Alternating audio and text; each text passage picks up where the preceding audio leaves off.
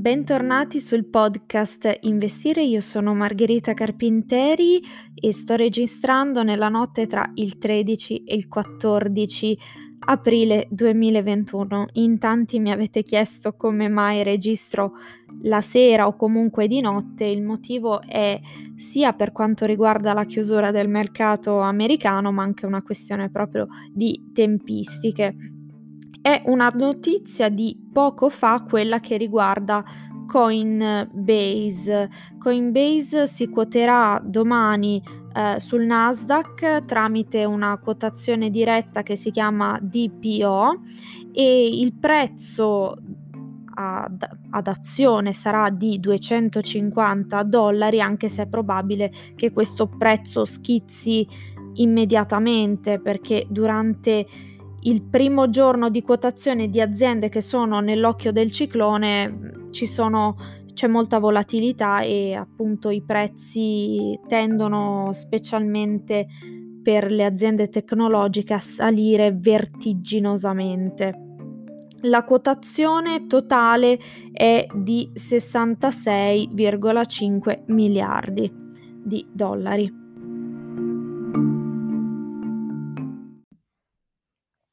Continua, possiamo dire, lo stallo delle borse. Il Nasdaq, per esempio, non riesce ad abbattere la soglia dei 14.000 punti. L'ha toccata anche oggi, ma non è riuscito proprio a superarla. Ci sono forti pressioni sui titoli più speculativi, come quelli dell'innovazione tecnologica e delle auto elettriche. Anche perché dobbiamo tener conto che è in arrivo la stagione delle trimestrali e questo potrebbe però dare un boost al mercato azionario, specialmente quello tecnologico.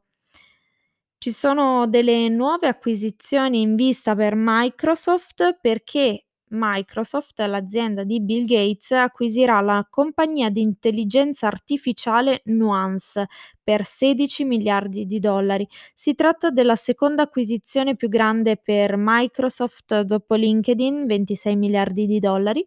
Nuance è specializzata nel settore healthcare, il prezzo delle azioni Nuance è triplicato dall'inizio della pandemia. Però voglio ricordare che Nuance è anche proprietaria del software di dettatura vocale Dragon Dictate. Alibaba ha chiuso a più 10% nella giornata dell'altro ieri a seguito della notizia della multa da 2.8 miliardi di dollari da parte delle autorità antitrust cinesi. La cifra rappresenta il 4% del fatturato locale del 2019. Come ho già detto nel podcast di ieri, l'ottimismo degli investitori è legato però alla chiusura definitiva della vicenda che da mesi ha interessato la società.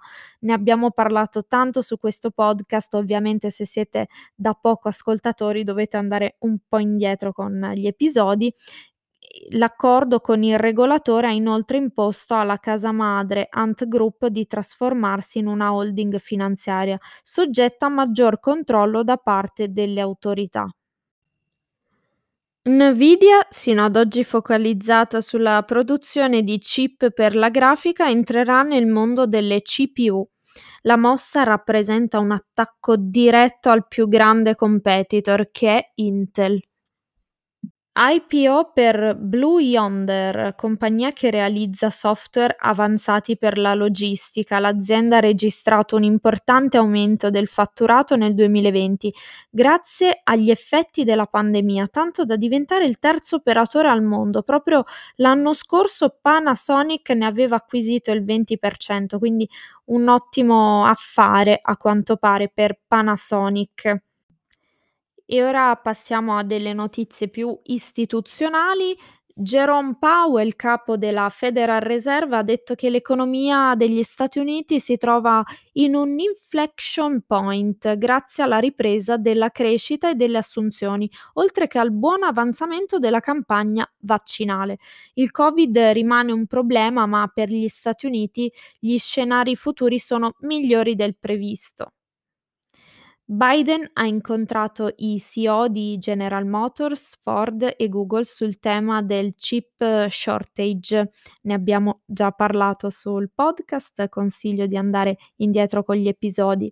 Il presidente ha confermato i 50 miliardi di dollari previsti per il sostegno del settore dei semiconduttori, nel frattempo il problema continua a ripercuotersi in tutto il mondo. La stessa Apple ha annunciato possibili ritardi nella produzione del suo prossimo modello di iPad a causa di una scarsa offerta di display.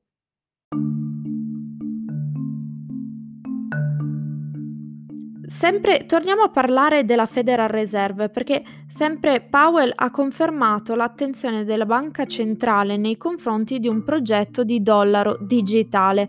Powell si pone questioni sull'utilità per i cittadini e chiede alla politica un dibattito pubblico sul tema.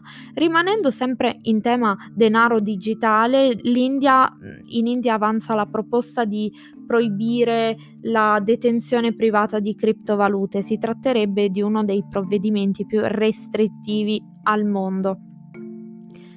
Io vi ringrazio per avermi ascoltata, vi ricordo i nostri canali Telegram, investi.re, ma anche Instagram che è investi.re.news vedremo in futuro se sbarcare su nuovi social.